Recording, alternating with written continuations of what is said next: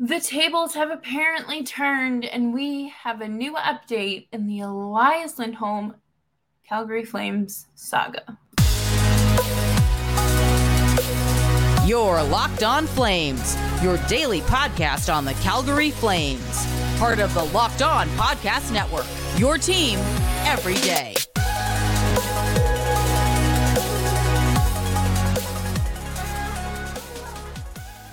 Well, hello everyone, and welcome to today's episode of Locked On Flames. As always, I am your host, Jess Belmosto, and thank you so much for joining me here today. Make sure you're subscribed to Locked On Flames wherever you get your podcasts, and of course on YouTube as well. We are free across the board, and who doesn't love hockey content during the dog days of the off season? Today, we are going to be talking about Elias Lindholm and how he may be returning to Calgary long term. Tyler Toffoli sharing some uh, stories on uh, Spit and Chicklets that we just we got to talk about, and of course some news and notes from around the NHL. Up first, we have the update on Elias Lindholm that I don't think many people were wanting.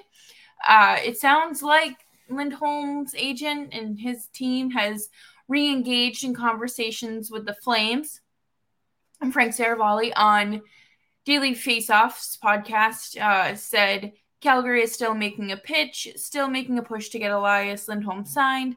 And I think it's unfair to say that it's been significant progress made, but I do think that perhaps the Lindholm camp is listening a bit more intently than they were back when the summer first started. So I think that there's a door open for the Flames to sign Lindholm. And I think they're hoping that if Lindholm resigns and if the team gets off to a better start, that you're going to see increased buy-in from some of these other guys. Okay, that's all well and good. You know, that looks really good if you want to still have Elias Lindholm your team, it's it's hard because you know, obviously the agents have to do their job. The agents have to go out there and you know, kind of test the waters a little bit, see what the market is. And no one was going to pay is going to pay Elias Lindholm what the Flames are offering him even that, it feels like a little bit of a steep overpay if it does go north of $8.5 million. I, I'm horrible at projecting contracts, but I just know that it's going to be an overpayment. You're signing a player for a long time, a long term deal. He's aging. Why are you doing that? Don't you have enough money tied up in these older players? But there, it, it's just, it doesn't feel good, right? We felt like there was there was some sort of buy-in to this retooling, not committing to a rebuild sort of vibe that the Flames were giving. You know, they they've said that they want nothing but the young guys up, and you know they're they're gonna earn their spot on the roster, and the team is going to get younger. But how are you going to do that when the guy you're signing is almost 28 years old and you're probably signing him to a seven, eight year deal. Like to me, that doesn't make any sense. I'm like Elias Lindholm is like a few months older than me. I could not tell you. I would hope to God I was not at my same day job and living where I'm living right now in eight years. That's terrifying. Are you kidding me? But it like this is what obviously athletes sign up for, and this is what like they commit to. But you really have to think do you want to be stuck where you have been trying to get out of for the Flames, not for Elias Lindholm? Like, take him out of the equation. For, well, actually, no, keep him in it. But Elias Lindholm is a good player. He is not elite. He is a solid two way forward. Could teams use him? Yes, absolutely. Can teams afford him? No. And that's that's the bigger part of this conversation is yes, anyone could use him even if it's just a rental, but it, it they're not looking for a rental situation. They're looking for you know, that sign and trade or trade and then extension that's already agreed upon sort of deal. But signing him long term just keeps you where you are and what you've been trying to escape. You don't want to continue to be in this mediocre middle. You are not like this isn't like the middle of an Oreo where it's like the best part. It, it's not a good place to be, okay? Like you we all agree that it is tough being picks 16 through 25 or whatever, right? Like starting at pick 15, 16, you, you mm, it doesn't really bode well for you most of the time, but things just don't feel good. if that is the case, you know, I have nothing but respect for Elias Lindholm and his family. I think that he's a great person, but it's time for the team to get younger. You just got to commit to it. Also, Seravalli confirms that Noah Hanifin is not resigning. There is no changing his mind, regardless of how good this team is, which is fine. I get it. He's earned the agency to do that. Oliver Kylington is one of those guys that's going to be judged, assessed, uh, based on how he adjusts back to the, the organization and the game in general after a year away.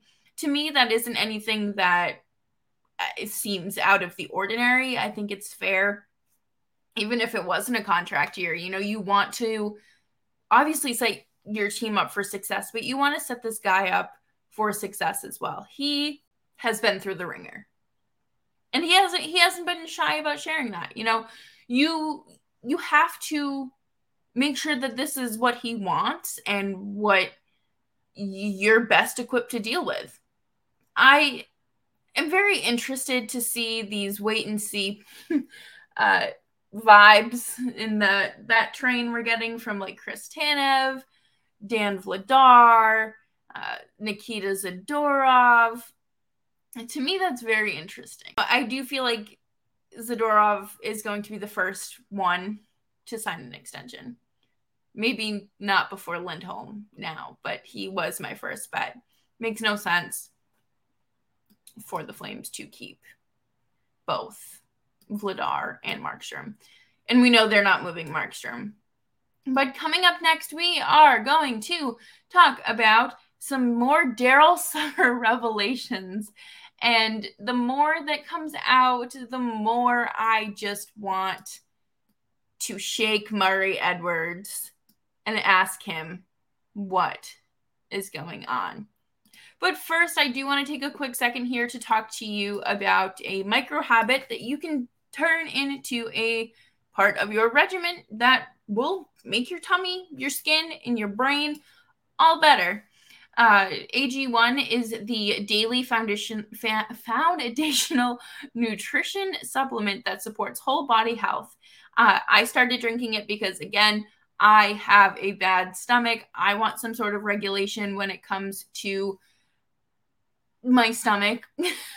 I want, uh, I just want to feel better. I don't want to feel gross in the morning when uh, things happen. And I think that it's a great way to start the day. I enjoy just drinking it on the go. I take it in my little to go cup on my way to work. I drink it and I drink it really the whole morning. And it gives my body the nutrition it craves. And since I've been taking AG1, I have noticed that I I do see the benefits. My hair is getting longer.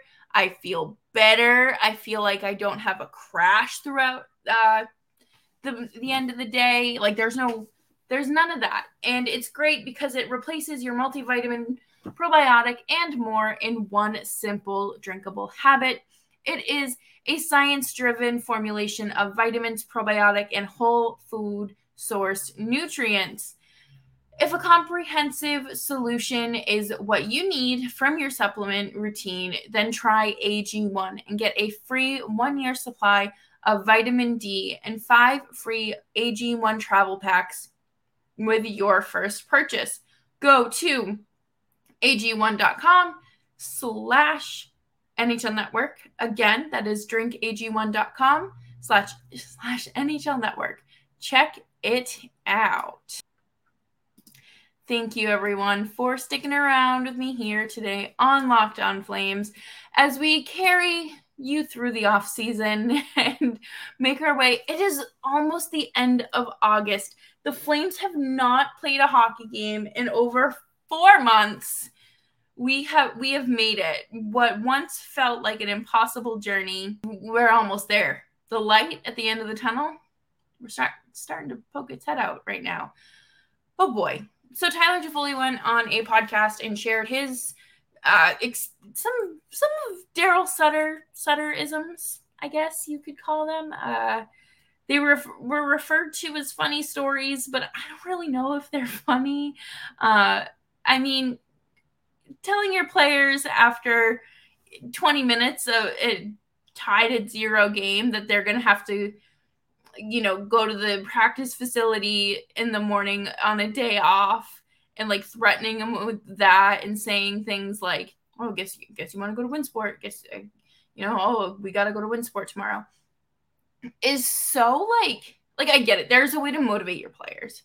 Not not after 20 minutes when it's zero zero.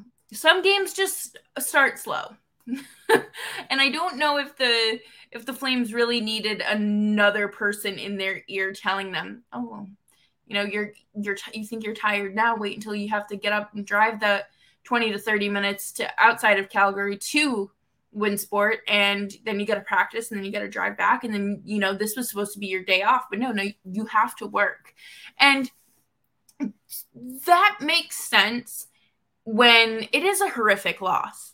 When you get the doors blown off of you at home and the next day is supposed to be an off day. No, to me, that makes sense.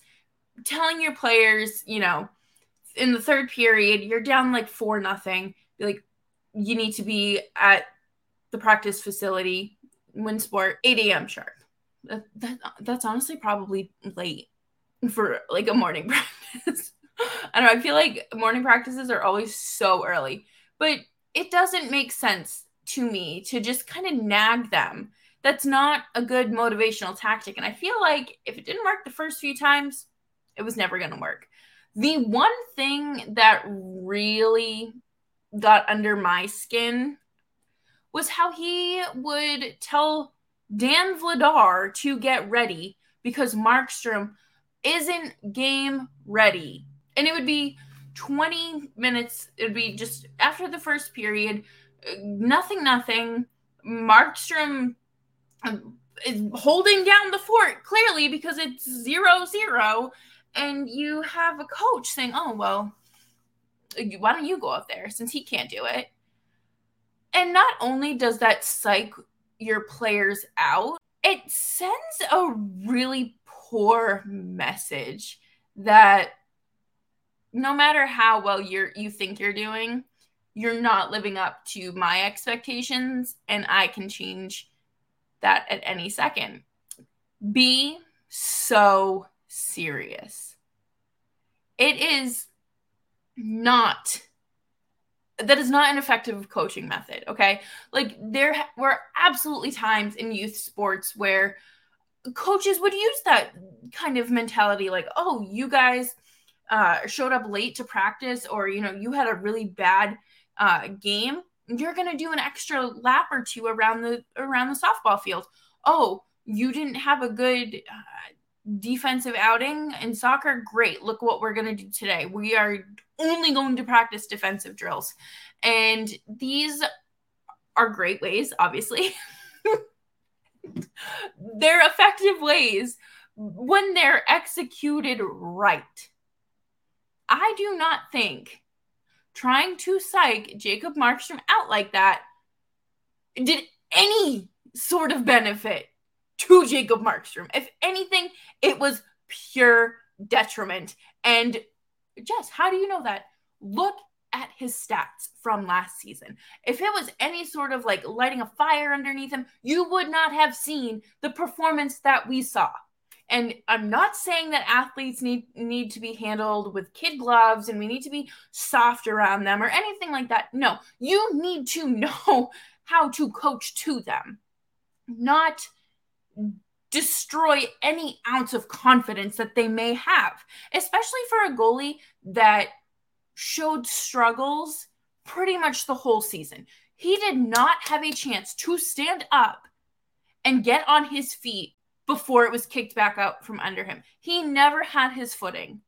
Every chance he tried to stand up and like shake it off, no, he was pushed back down. And to me, that is unacceptable. That is not an effective way to coach. That is not how you want to be treated as a player. That's so disrespectful. And the more that comes out, the more I really want to know why Murray Edwards let this go on for as long as he did. And why he just turned a blind eye to it. And yes, of course, it's not physically harmful, but it is affecting, I would say, affecting people's, you know, mental states when it comes to the game. We saw, we literally saw it with our own eyes how defeated these players were. Do you think that telling players for like the six weeks straight that they have to drive 20 minutes out to Winsport to practice on a day off is going to get them to play any better? I don't. And you can't motivate people who aren't set up for success like that. You can't just light a fire under one person and expect it to catch. There, was nothing. There was nothing for that fire to catch on last season because they were kicked down every chance Darryl Sutter got. I want to know what those exit interviews were like. The more that comes out, that's really what I need to know. I I want to know what all of these players had to say about about each other too. I would love to I would love to know that. About the dynamics, we know that there were screaming matches, but then we find out what Darryl Sutter's muttering about behind the bench and how he's trying to engage and entice his players to play better while doing like psychological warfare on his goaltenders. Folks, it's right there. The answer is right in front of us.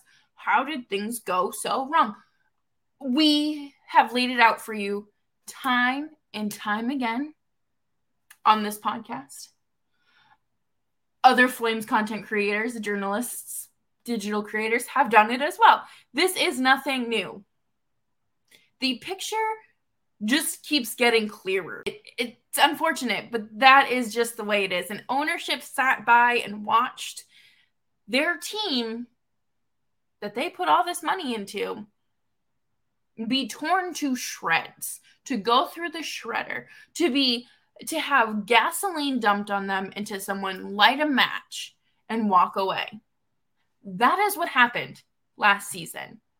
And now I'm just getting really upset because this team deserved so much better than the games that were played in the locker room last year. And coming up next, we are going to wrap up the show with some news and notes from around the NHL. And Trevor Zegras still isn't signed. So we got some discussing to do. Thank you, everyone, for hanging out with me on today's episode of Locked On Flames. Make sure you're subscribed wherever you get your podcasts so you never miss an episode. I had completely forgotten that Trevor Zegras is one of the RFAs that remains unsigned. Interesting, of course. You know, you think Trevor Zegras is one of the flashier, uh, producing younger players in this league, and the Ducks have a decent amount of cap space to sign him. They haven't done anything. Zegras uh, told NHL.com, obviously, this is why you have people in place to handle this type of stuff. In the summertime, I just have to keep doing my thing, what I've always done, and that stuff should take care of itself. He's not wrong. I mean, that is why your agent gets like a percentage of things, your lawyer gets a percentage of things, and you got people on a payroll. You know, he's currently living out in Connecticut and spending time with Chris Kreider uh, in Stamford, Connecticut, playing and training and whatnot. So to me, that's really nice and exciting. He gets as far away from work as he possibly can. And that's a great way to disconnect. And you're probably thinking, well, how did they, how did the Ducks sign Troy Terry to this extension before Trevor Zegras? Trevor Zegras doesn't have arbitration rights this season, this the same way that Troy Terry does. So it was a matter of do we go to an arbitration hearing and have someone pick our number, or do we just do it ourselves?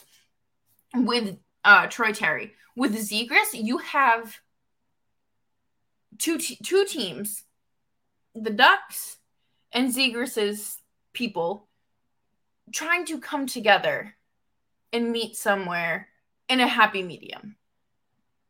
There's no arbitrator there saying, you know, this is what uh, this person who makes similar numbers is making, and you know, well, maybe there is a little risk here. So, you know, look at that contract, and we're going to meet in the middle. I want to know how far off these two camps are from each other. I need to know. Jamie Drysdale is also an RFA that remains unsigned. What what what are we doing? What are the Ducks doing? I want to know are they potentially trying to move someone? Not either of those two. Are they trying to create more cap space? What are they doing? Zegras hopes that the signing of uh, Terry means that he's next in line. I mean, I would hope so. It's not like standing at a deli when you have a number and you know you're next. Zegras has said that he will not return to Anaheim until he has a new contract. That sounds fair to me. He has it made out in Connecticut right now. He has access to a number of facilities. He's training with Chris Kreider. He's very close to Boston and New York. So there there are plenty of resources there for him. A lot of players stay in that area during the off season as well. So he he is just going to enjoy his RFA summer and cruise into a contract as he should. Brandon Hagel signed an 8-year, $52 million contract with the Tampa Bay Lightning uh, today. And that has an average annual value of $6.5 million and begins next season and runs through this this does not sound like a real year 2031 2032 unreal. Not real years. We'll be in the 30s again. Remember once upon a time when the flames were interested in brandon hagel around the trade deadline and they didn't end up adding him. He's only had one 30 goal campaign. I don't know if spending that kind of money is worth it. I mean, no shade to Andrew Mangiapane, but he got paid after he had that season. Where where's the rest of it? And you know, I just think that the more that the cap goes up does we're going to see contracts that look really bad because they're more expensive, but they're still like proportionate to the cap because that's just that's just the way things work, right? Uh, also, Jonathan Toews is stepping away from hockey. Uh, he's in poor health, battling some autoimmune issues, and I believe that this has been going on since before COVID or like just before, and then it kind of increased when he got COVID. Um, I'm not going to sit here and yearn for his glory days. We know what he did, what he what he took part in, and he mocked it. I, I hope he feels better, and I hope he never touches an NHL roster ever again.